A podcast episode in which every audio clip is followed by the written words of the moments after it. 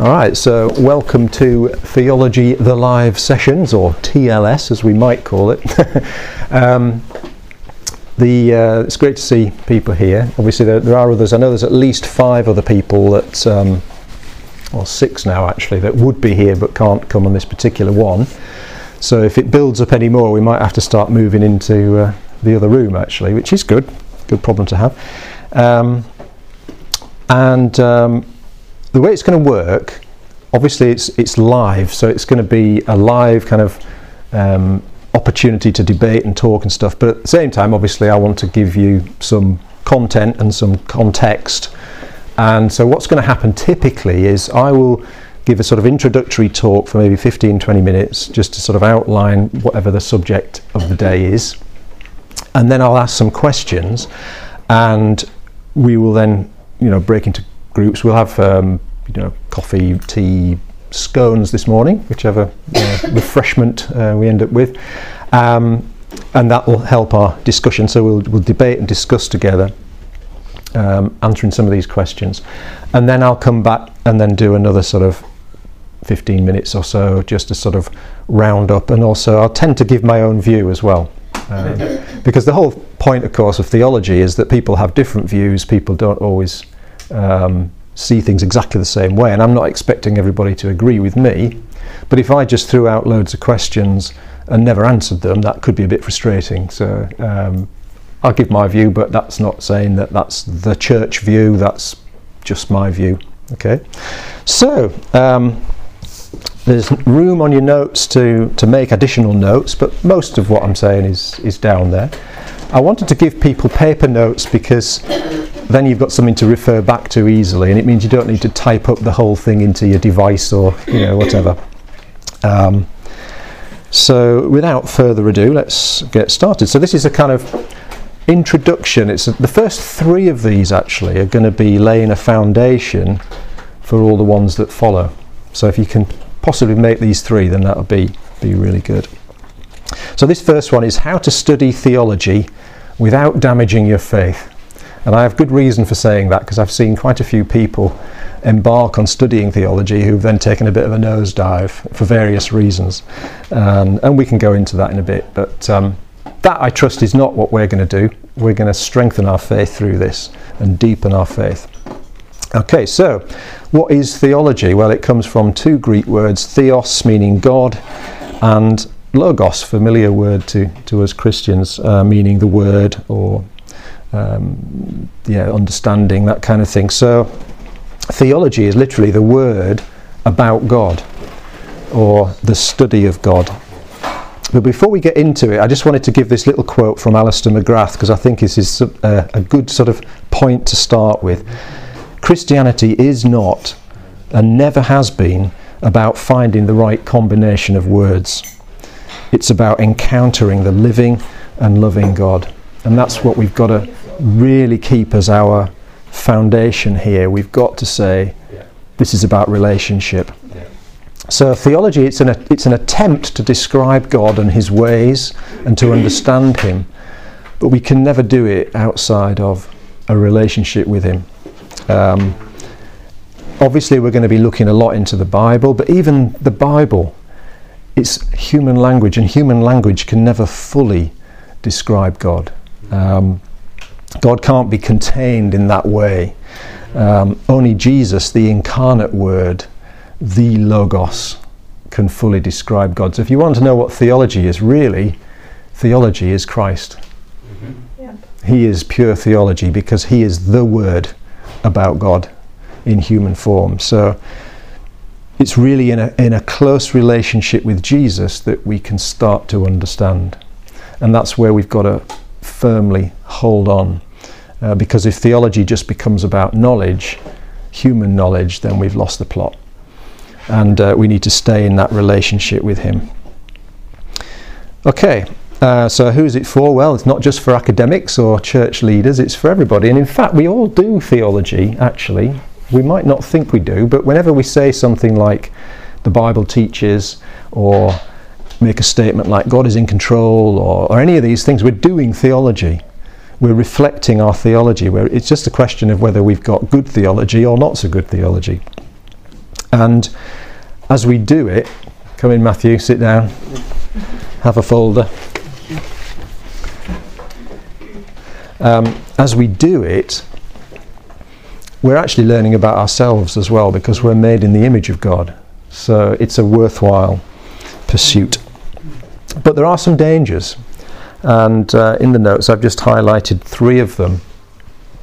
And I've seen people go down these routes.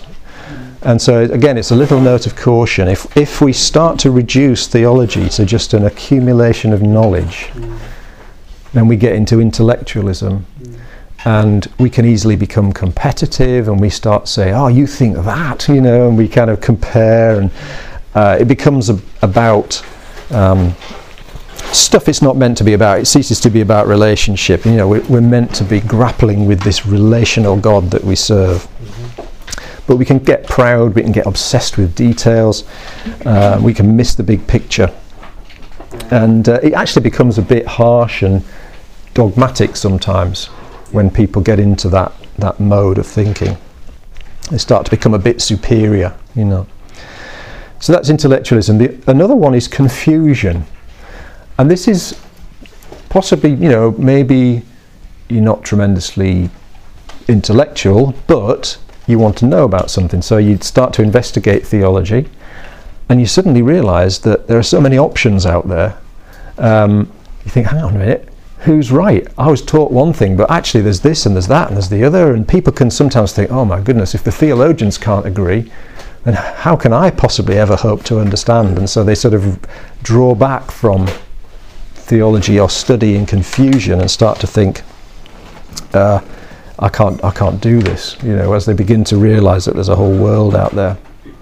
And at the moment, there, in the evangelical world, there, there are changes happening. You know, there's a lot of questioning, um, and that has to be a good thing generally. Um, but there are, you know, there are challenges coming to our traditional evangelical understanding of things, and even, you know, even even amongst traditional evangelicals, there's always been a bit of a difference in different areas. But right now, there are across the Christian world, there are people coming and looking afresh at key doctrines and thinking, do, have we actually got this right? Have we, are we expressing this right? Um, do we need to, to sort of shift this in the light of the fact that our culture's changed? Um, you know, and actually some people go, you know, really going for this and sort of, you know, they take the handbrake off, put the f- foot to the floor and think, hey, let's go for that. Other people are going, whoa, you know, um, not so fast. Um, but there are changes going on, so we need to be aware of them because we will come across them.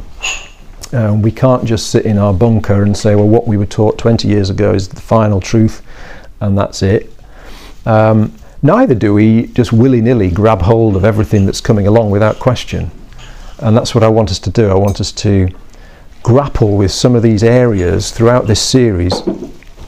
I want us to grapple with some of these areas that are um, being questioned in, in the Christian world and think, well, what's good about this and what's not so good? What's important about where we're coming from that we don't want to let go of? Um, and what is just actually this could be a good way to to understand things. Okay, so we're gonna we're gonna debate some of these things. Um, but we don't want to get into confusion. You know, we, we want to um, we don't want to retreat from theology and sort of go, ah, well, we can't ever really understand this. Um, we don't want to get into sort of anti-intellectualism that sort of says, well, it's all counterproductive, um, because it's not. You know, we do need to, to grapple with these things. Now, the third issue that sometimes people get into is doubt. Now, I know doubt can, you know, some people have portrayed doubt as a, as a positive thing at times. You know, if, the, if you're so, so certain about everything, that can actually be unhealthy. But the kind of doubt I'm talking about here is where we start to actually doubt the basics. Um, and what can happen, um, you know, particularly as we're starting to open our minds to all these other things that are out there. And, and, we've grown up in a particular church culture. You know, when we were born again or when we were growing up as a child, if we grew up in a Christian environment, we probably grew up in a in a particular flavour of church and a particular flavour of theology. And as we move forward, we we begin to you know we think, hang on, over there, there's a, a group of Christians that they're basically Bible believing, and they but they think certain things that are different to what I think, and yet God is evidently blessing them.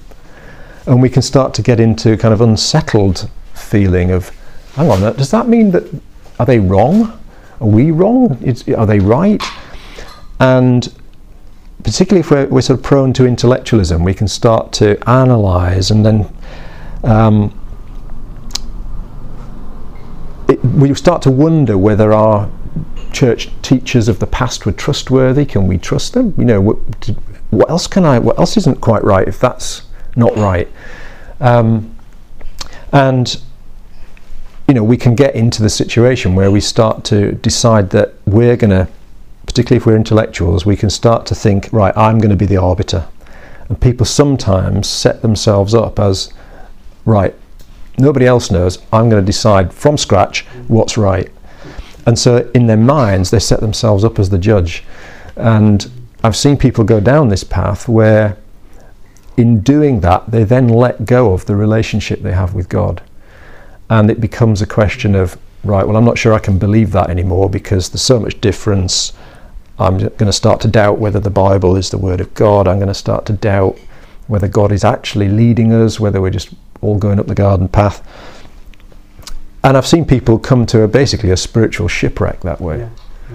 Um, because they've not put any limits, they, they've not kept that relationship that I was talking about at the beginning. Now, later on, this is not all doom and gloom. later on uh, in part two this morning, I'm going to talk about a different way to approach our faith that avoids all that or that you know that, that strengthens us so that we can study these things without getting into intellectualism or confusion or doubt.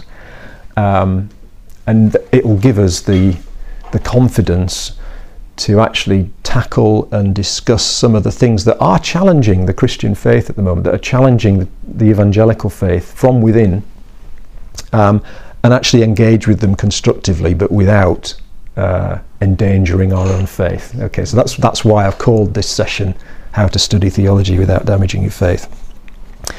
Um, okay, so let's have a quick look at some of the things that are currently being questioned. So, in a moment, we're going to have a discussion. We're going to have a cup of coffee and uh, some scones, courtesy of Samantha out there, who's listening and preparing, I believe.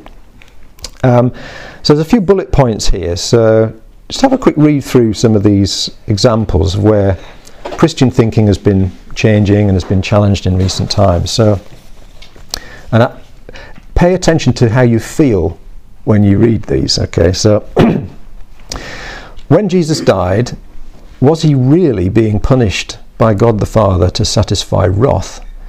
Or should we understand the cross in another way? Many Christians are seeing things differently now. There was a big hoo ha a few years ago when Steve Chalke uh, came out and talked about, you know, mentioned the words cosmic child abuse in connection with traditional theories of the atonement, you know. So I'll just leave that hanging there for a moment. Um, second one, does hell mean conscious torment forever? Increasing numbers of believers are completely against that. Um, does God sovereignly decide everything that happens in advance, or is He more flexible somehow? And there's a variety of answers there. There's a bit of a spectrum of, of answers depending on who you, you talk to. Does the Bible contain any errors? Many people say, no, absolutely not. It's important that the Bible is completely inerrant, fault free in, in its original form. But a lot of evangelical Christians these days are happy to say, yeah, it, it's, it does contain errors, but it's still the Word of God.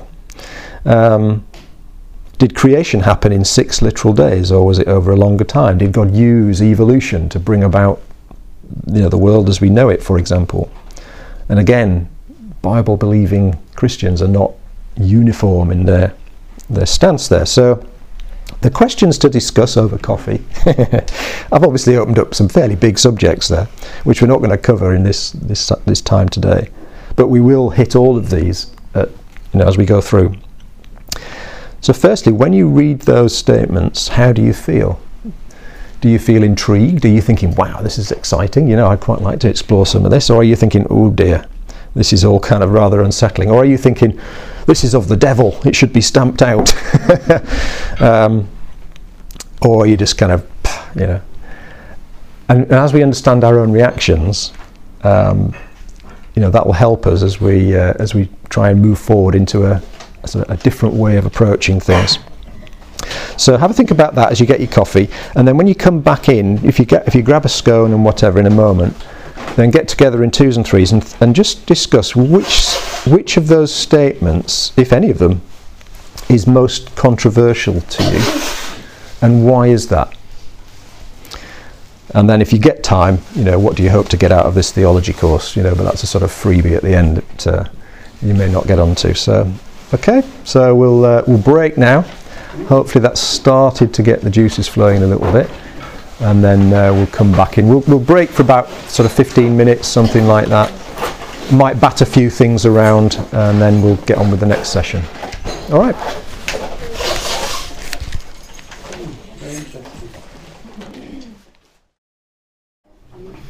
All right, so hopefully that was a useful, uh, a useful little chat.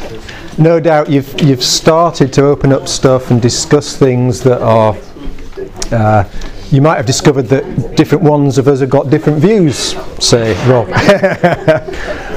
um, but it's interesting how we react when these things come along, because we can sometimes react defensively and say, no, no, no, no, don't go down there, that's a dangerous route to go down.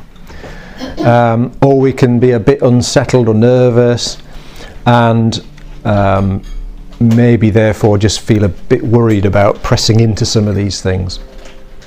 Uh, but what I'm going to what I'm going to outline in this next just this next little talk is a way of approaching theology which I believe will strengthen us and equip us to be able to handle some of these juicy, crunchy issues that we're going to be looking at. Because we're not holding back in this, this course, we're looking at you know, pretty much every controversial subject we can think of.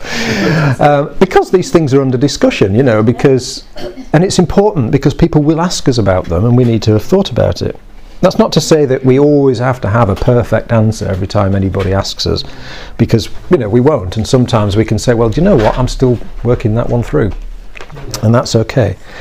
Um, oh, I didn't give everybody the other sheet, did I? I kept this one back just because, um, as I say, I don't like people reading too far ahead. You know, I'm, little, I'm trying not to be a control freak. I'm trying not to be a control freak, but there's just if you can just take one and pass the rest on. There's there's one sheet there. Um, Is it just one sheet? Just one sheet, yeah, yeah. Okay, so this part two is called a new basis for faith. And we're asking the question what does our faith rest on? What does our trust in Jesus rest on? Because faith means trust.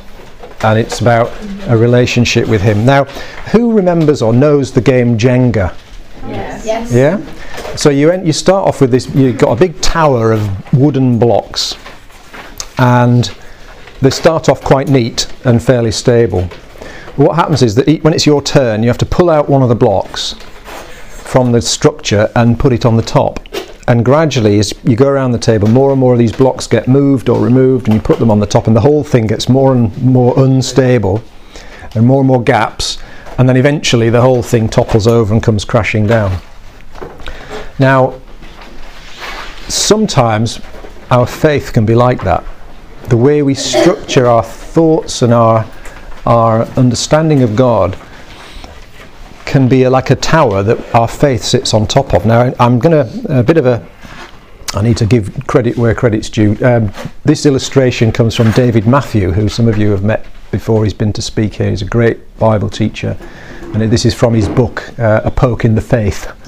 Um, which is very good actually, and it's about it's about the things we're going to be talking about actually. So I'm going to be drawing on that book quite a bit in the course of this um, this whole series. But he, he basically says that these bricks are like individual truths or individual doctrines or our understanding. And quite often, people have got um, certain foundational truths. So maybe right at the bottom, you might have something like the Bible is God's word, and then on top of that, you believe you, you put down another brick, which is therefore God is real. And then you, on another, you know, there are other bricks, and you build it up, and it's like, well, Jesus did this and that, and then you build more and more doctrines on top, and the whole thing becomes a structure on which your faith is resting. And then when somebody comes along and says, Do you know what? I'm not sure about that particular truth anymore. I think we need to look at this in a different way.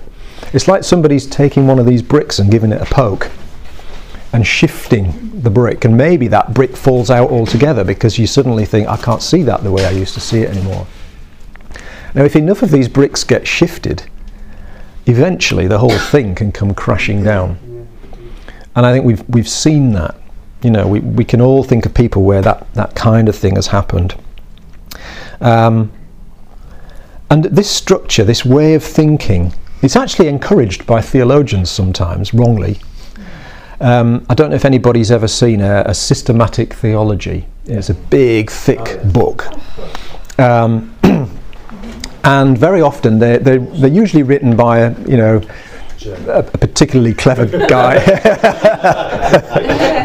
and uh, in the olden days, systematic theologies, when they were written, they used to start with either the doctrine of man or humanity, because that's who we are, obviously, and they build stuff up from that. Mm-hmm. Or quite commonly, they'd start from the doctrine of God. You know, God is this, that, and the other, and then come in with human beings and the doctrine of the church and, and, and Jesus and salvation and all that, and everything built up.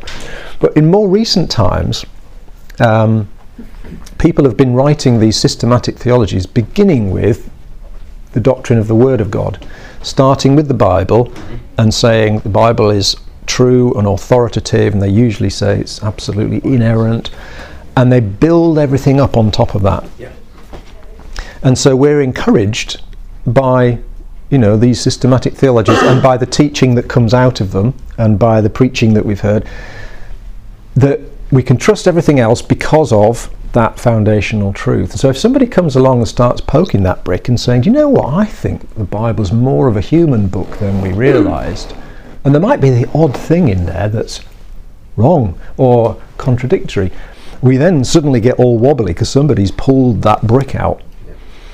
Um, or uh, let's take another one There's, from the notes here. Um, uh, one of the one of the beliefs being questioned today is: Was Adam, as in Adam and Eve, was Adam a real individual? Was he a real person? Uh, traditionally, we would say yes. Um, but you know, a number of evangelicals are now saying, well, do you know what? I think the Bible uses Adam as a cipher, which is like a, a representative human being, a representative name to sort of represent the whole of humanity, like a metaphor. Um, and some people are fine with that. Others kind of go, "Whoa, hang on a minute. That's kind of that's shifting one of my bricks, and that makes me feel a bit unstable." Because if I if I can't accept Adam as a real person, then what else in the Bible is, isn't what I thought it was? And, and some go even further and say, well, Paul uses Adam and Jesus as uh, in, in a very particular way. You know, basically, Jesus is the last Adam. And you know, if, if Adam wasn't historical, then maybe Jesus isn't historical, and they've either got to be both historical or not, you know, and, and they get into a bit of a tiz. Um, I personally don't think the argument that they have to both be historical is particularly strong. Mm-hmm. Um, but for some people, it's a it's a tower wobbler, mm-hmm. you know, and they they kind of because of this thing about Adam, they can start to question other things as well. Now, personally, I my own view is that Adam was a real person.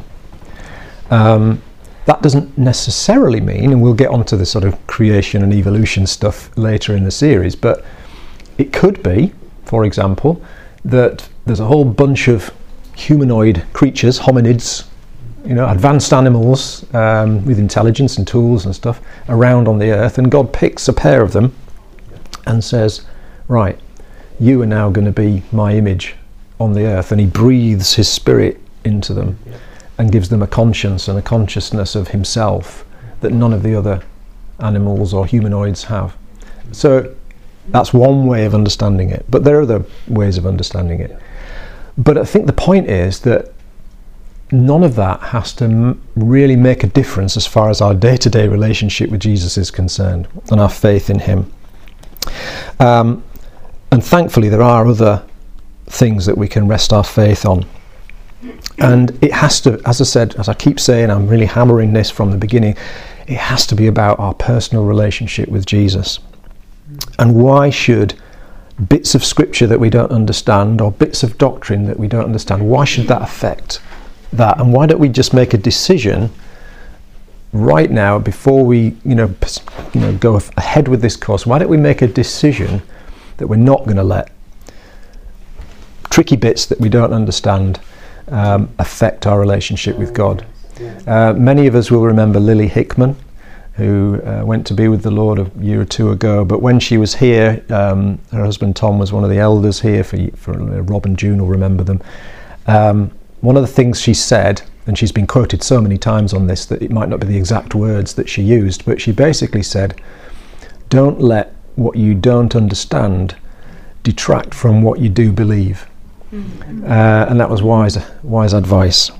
And I think that's, that's right. So, so, okay, Jesus is at the centre.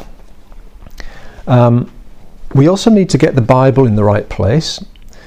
Um, now, in saying this, I, I love the Bible. I, I, became a Christian through reading the Bible. Um, nobody talked to me about God, at least not in that period of my life. I had heard gospel presentations before and it just sort of went straight over my head. And then at one point when I was 16 or 17, I was just provoked to start reading the Bible and it came alive to me in a way that I've never, I had never experienced up to that point. And so, without anybody knowing, from from being not interested to becoming a Christian, I just read the Bible day by day, and and I became a Christian as a result of that. You know, I, I called out to God, and I, you know, that that's what brought me to faith. So I'm well aware of the power of the Bible. I'm well aware of its importance, but it's not the fourth member of the Trinity. Some people treat the Bible as if it's this kind of, they put it almost on a level with Jesus. Now, I'm not doing the Bible down because through the Bible, that's where we get most of our information about God and Jesus, and it's, it's where God reveals himself in a very powerful way. Um, but I'm gonna, not going to let little obscure bits of the Bible that I don't understand detract from my relationship with a living Saviour, with the living Word. Um, rather than trusting in Jesus because we believe the Bible, why not believe the Bible because we trust in Jesus? Um, there's a, Augustine was a famous theologian of sort of three or four hundred A.D. and and he had this this uh, he used to talk about understanding through faith. Uh, and he was picked up on by a guy called Anselm of Canterbury in about 1100, 10, you know, 1000, 1100 AD, something like that. And he's, he picked up on Augustine's teaching and he said, I don't um, believe because I reason, I believe and therefore I reason, or I, I don't reason myself to faith, mm-hmm. But through my faith I then begin to reason and understand. Mm. And that's the order we've got to approach things in. You know, we're not going to decide that we're going to have faith once we've reasoned it all through. We're going to believe in Jesus, and then that's going to open our understanding.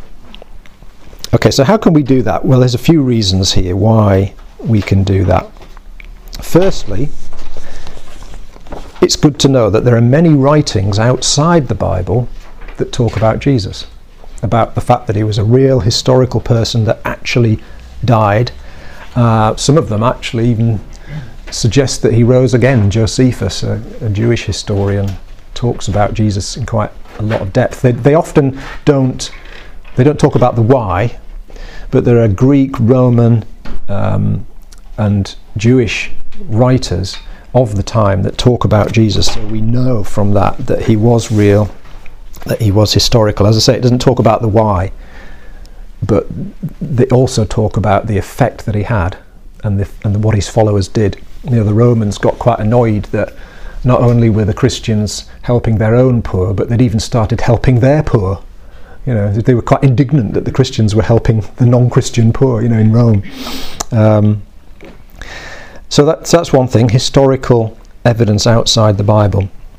Secondly, we can look back on our own personal experience of God, and we've all, in different ways, had encounters of one kind or another with God. And we can look down on personal experience. You know, evangelicals tend to say, oh, no, well, you know, faith that rests on an experience is substandard.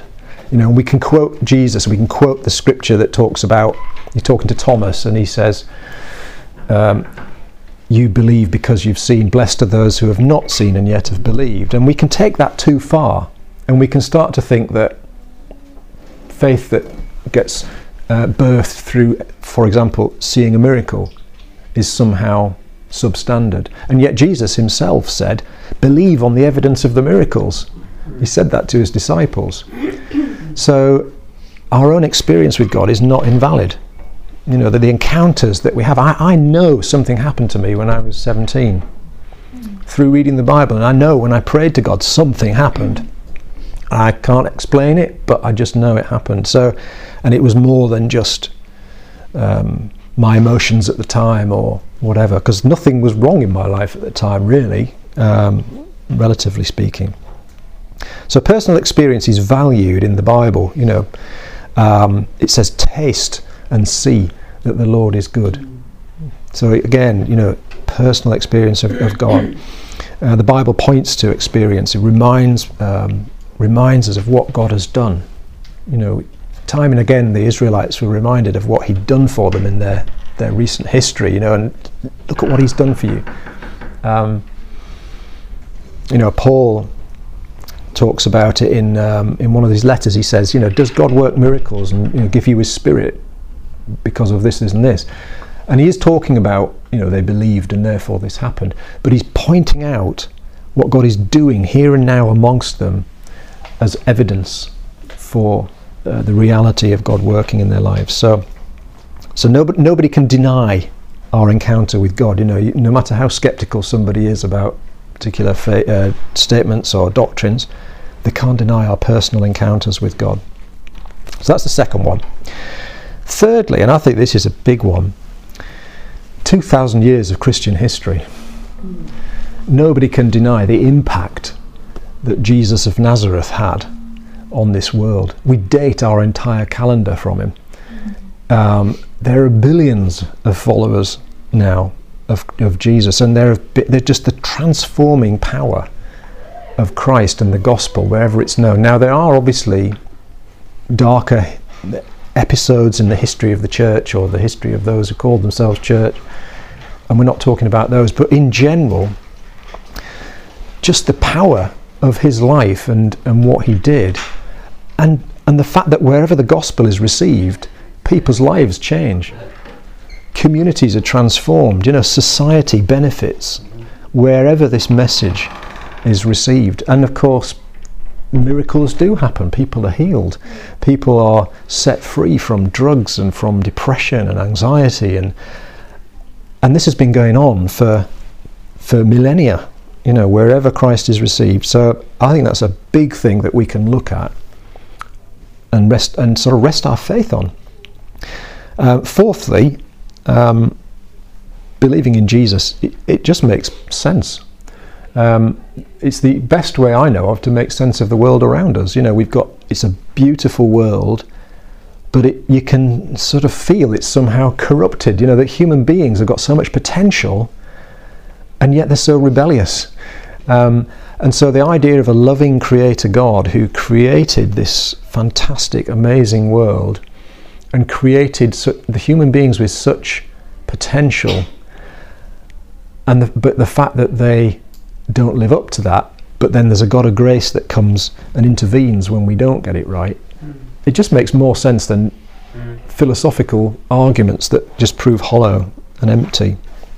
So there's those four things. So rather than resting our faith on a, a structure of interlocking beliefs based on you know some foundational truth that could be poked and wobbled why not make a decision? I'm going to base my faith on a whole spread of things, including these things, these four. So, the historical reality of Jesus, the experiences that we and others around us have had of Him, and the, the evidence of Him moving in our lives.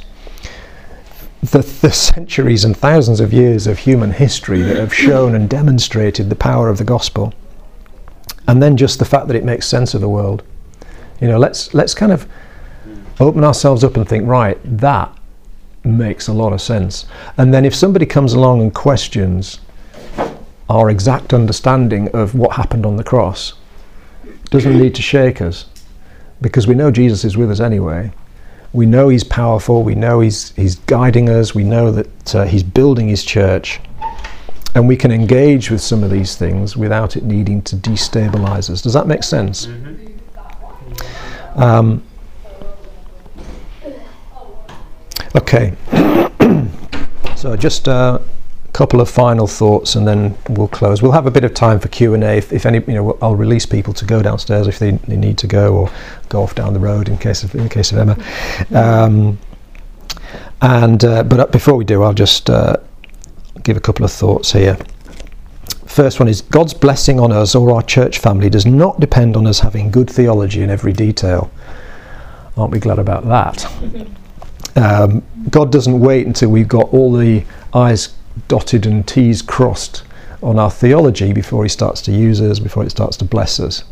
You know, when you think about the, the stuff that happened in the Middle Ages, when the only church that existed was the Catholic Church, which had a lot of very duff theology at the time. There were people in the Catholic Church that loved God and they saw miracles. Mm. God moved. You know, there were people who understood God. They had dodgy theology in certain areas, but but people got healed and saved. And um, if God was waiting for us to, to get it all right, nothing would ever happen. Um, so that means that if we see another Christian group somewhere else in the region or the world or whatever, and God's blessing them and there's miracles happening amongst them, and they think differently to us on some things, it doesn't automatically mean that they're right. Nobody's completely right anyway. You know, it's not really right and wrong. It's it's a case of how do we understand it best? But it doesn't mean that God is authenticating every last belief and statement that they've ever made. Mm-hmm. It just means they're open to God. Mm-hmm. It just, you know, God doesn't turn up to rubber stamp our theology. Mm-hmm. He turns up to demonstrate His gospel yes. and to demonstrate who He is. You know, He'll He'll turn up wherever He's welcomed, and it doesn't matter if we, you know, you know what we think about the creation, you know, or or the fall, or, or anything else. God um, just turns up because His kingdom is he's, he's, growing, and that was true even in, in New Testament times. And I've just put um, a little quote here from the Apostle Paul in the book of Philippians. Um, he was aware that some people had bad motives in preaching Christ, but evidently God was still blessing it. Um, he said, Some preach Christ out of envy and rivalry, but others out of goodwill. But what does it matter? The important thing is that in every way, whether from false motives or true, Christ is preached. And because of this, I rejoice. And that's an amazing attitude, isn't it? That these guys was trying to stir up trouble for Paul while he was in chains, and they were probably thinking it was a good way to get money. They may have been charging for their services. Um, but they're preaching Christ, and the gospel is powerful, and the message of Christ was having an effect. And Paul's thinking, well, praise God. You know, so as I say, it's good to have good theology, but God will still use us even if we haven't. As it's not a proof of our theology when God blesses us. So, okay, so um, before next time, then. Um, why not spend a little bit of time? Just ask God to help you base your faith and your relationship with Him on more than a certain set of beliefs being true. Why don't we just decide we're going to ditch the tower approach and we're going to base our faith on Him on something else? We believe in Jesus and then we'll seek to understand. All right? Amen. Amen. Yeah. Excellent.